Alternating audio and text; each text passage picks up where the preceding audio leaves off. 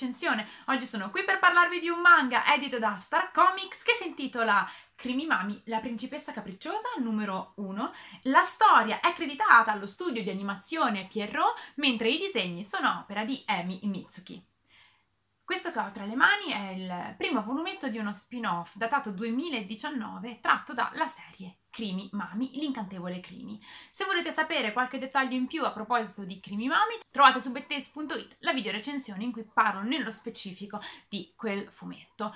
Star Comics ha accompagnato l'uscita di questo primo tankobon proprio con il volume che ho qui a fianco a me. Andiamo nello specifico però a parlare di Crimi Mami, la principessa capricciosa. La storia che viene raccontata in Crimi Mami, la principessa capricciosa è bene o male la stessa che conosciamo già da Crimi Mami, serie principale, ma cambia il punto di vista ed è quello che la rende indubbiamente interessante. In caso non sappiate di che cosa parla la storia originale, Yu è una bambina che frequenta le scuole medie e riceve da un alieno una bacchetta magica tramite la quale può trasformarsi in Crimi Mami.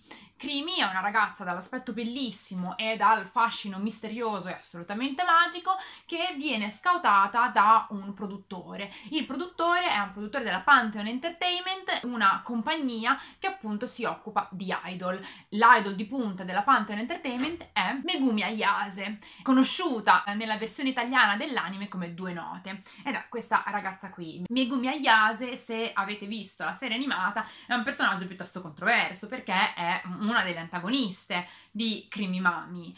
È un personaggio piuttosto irritante nel momento in cui vediamo la storia dal punto di vista di Yu, perché è questa ragazza che sembra piuttosto boriosa, che è una super idol e si comporta come una diva nella maggior parte delle occasioni e soffre la rivalità con Yu, ha questo cruccio di andare a scoprire che cosa nasconde la sua nuova rivale Crimi Mami e quindi è un personaggio che nel momento in cui si guarda l'anime e la storia con Yu come protagonista scatena nello spettatore una certa antipatia.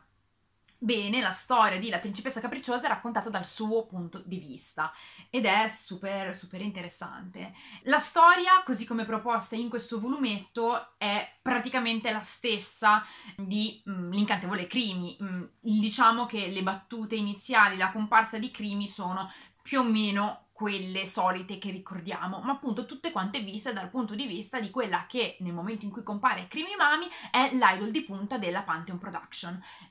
Ed è l'idol di punta che si vede soffiare all'improvviso da una perfetta sconosciuta da sotto al naso il suo ruolo e le attenzioni del suo manager. Quindi si capisce già da questo quanto sia in realtà giustificabile il comportamento di questo personaggio così controverso.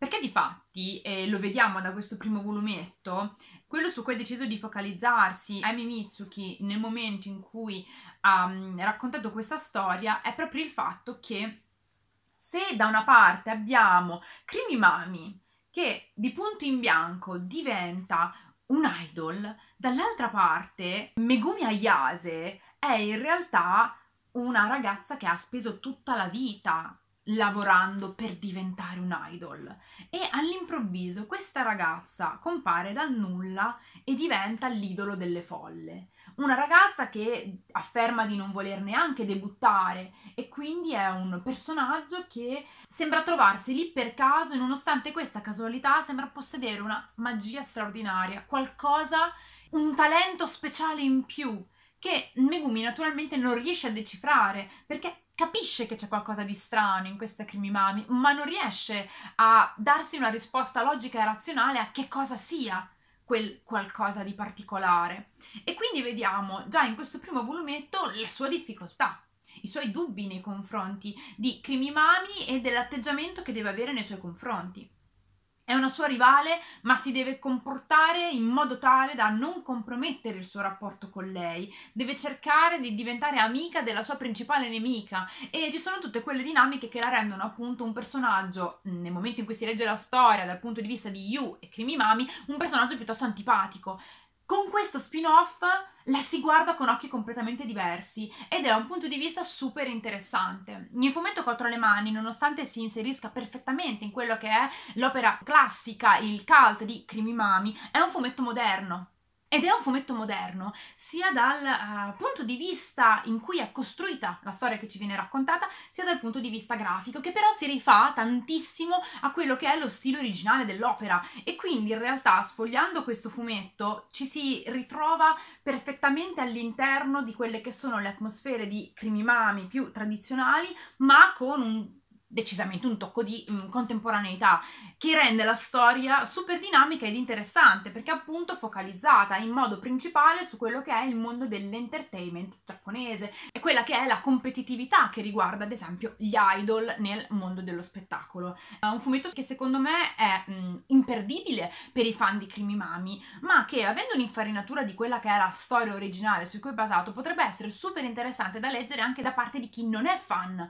proprio perché è un punto di vista super interessante su una storia che è appunto un, un, classico, un cult dell'animazione e secondo me vale un sacco la pena di andare a recuperare questo volume. Vi faccio tra l'altro vedere che all'interno del volumetto è anche presente un poster colorato. Io vi invito ad andare a recuperare questo volumetto e anche ad andare eventualmente a recuperare la mia video recensione dedicata a Crimi Mami che trovate sempre su bettaste.it. Come al solito io vi ringrazio per aver guardato questa video recensione e vi do appuntamento alla prossima. Ciao Bettaste!